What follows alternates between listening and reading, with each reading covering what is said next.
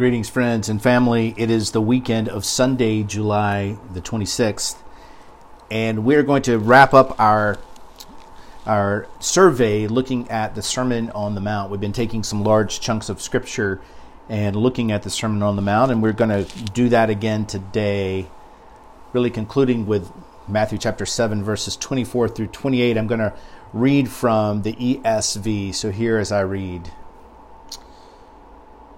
Build your house on the rock.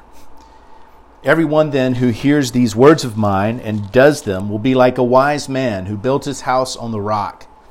And the rain fell, and the floods came, and the winds blew and beat on that house, but it did not fall, because it had been founded on the rock. And everyone who hears these words of mine and does not do them will be like a foolish man who built his house on the sand. And the rain fell, and the floods came, and the winds blew and beat against that house, and it fell, and great was the fall of it. And when Jesus finished these sayings, the crowds were astonished at his teaching. Let me pray. Father, may the words of my mouth and the meditation of our hearts be wholly pleasing and acceptable in your sight, O Lord, our strength and our Redeemer. Amen. As we have seen at the heart of Jesus' teaching in the Sermon on the Mount is this vision, this invitation of a countercultural way to live life among Jesus' followers, among each other, as among among believers. And for, for many of us, many contemporary Christians, the term countercultural carries a good deal of, of weight, of negative weight to that, and understandably so. But but if Jesus, as, as depicted in the Gospel of Matthew, was not preaching against the grain and, and first century Jerusalem, he would not have prefaced his, his new commandments with the phrase, You have heard it said that it was said, but I say to you, Matthew 5 21 through 22, for example. So we're not surprised then when we're told at the end of the sermon that the listeners, the people were astounded at Jesus' teaching. That's Matthew 7 28. You see, if Jesus were to step into uh, the pulpits of our churches today, if Jesus was to come today to our parking lot service, our behavior, my behavior, quite possibly would continue to merit use of, of these phrases this astounding astoundedness you see people you, you and I, and certainly nations, continue to respond to violence with violence rather than turning the other cheek. People and nations continue to pursue wealth much more vigorously than we seek to be poor in spirit. And of course, among those of us who are not violent and are not storing up treasures for ourselves, or not even actively pursuing uh, sexual immorality, few of us would claim to have totally evaded or left behind anger, covetousness, lust. It does not mean that we are not to continuously pray and and aspire, right, to rid our lives of these faults. For you know, for by and large, the sins with a small s, sins with a small s, haven't changed over the last two millennia.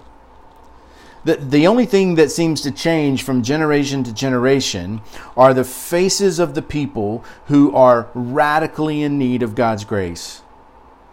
Faces like mine and yours. These last couple weeks have suggested, however, that, that if we are called to be fully human in the sense that Jesus has been the only fully human person to date, then our sinfulness, my sinfulness, is not the only thing that defines me, or it's not the only thing that defines us. You see, indeed, the church has proclaimed that God's call to transcend sinfulness, to live in relationship with God, to ultimately commune with God forever, eternally, also defines who I am. It also is my identity. See, my predisposition towards sin does not have to be my identification because of a holy God. It doesn't define who I am. but my identity defines the human species, whether in the first century or the most current. So, among created beings, we are unique in this sense. We may never fully overcome our sins that plague our lives, and each of us has our own set of shortcomings. But the distinctive aspect of the Christian life, of the life of the believer, of a follower of Jesus, is that all of us are constantly being called out of our sin into something much greater. In the Lord's Prayer, Jesus teaches us not only to constantly seek God's forgiveness for our sins, which ultimately build this barrier between us and a holy God, this constant call for repentance, this constant need for forgiveness, asking for God's forgiveness, but also to forgive those who wrong us. You see, forgiveness is not purely this spiritual or mental act in the Sermon on the Mount, it's very physical, it's down and dirty. You see, we're called to turn the other cheek rather than strike back at those who would do us harm, to do good to them that hate you. Matthew chapter 5, verse 44. In all of our actions, in all of the things that I do, we either embody God's forgiveness, grace, and mercy, or we embody the world's ethic of looking out for ourselves first and what we believe to be our best interests. In so doing, we either I either submit to the purposes of the perfect will of the Lord, or I submit to my own flawed ego. I cannot serve, we cannot serve two masters. But how do we serve? There seems to be some ambiguity in this incredible sermon.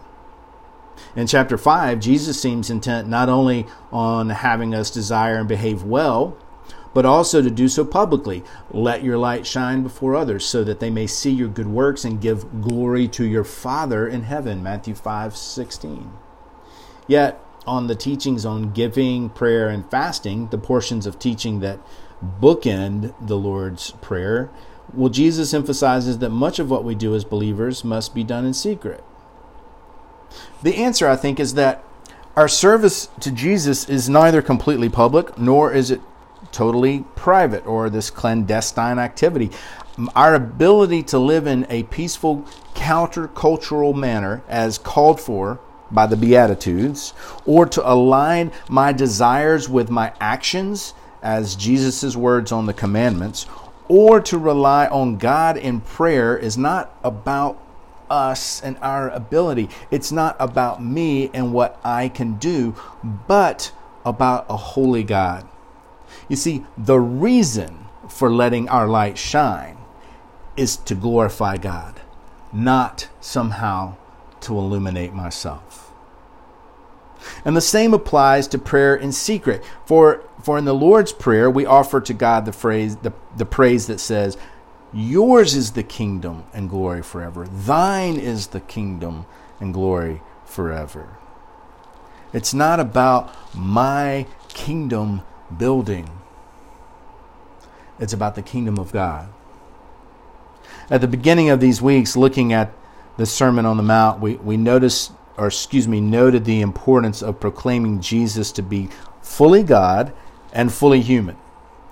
Not only is he the only human ever to be fully God, but he is also the only human ever to be fully human, precisely because his life, from the birth through his childhood, his adolescence, his young adulthood, to the event of his death, to the resurrection, ascension, was lived in order to glorify God. That's it. To glorify God. In the Sermon on the Mount, Jesus calls you and I to such a life. He calls us and invites us, gives us an invitation to a life in which all prayer, all desire, and action is ordered to the goal, the one goal of glorification of God the Father in all of us.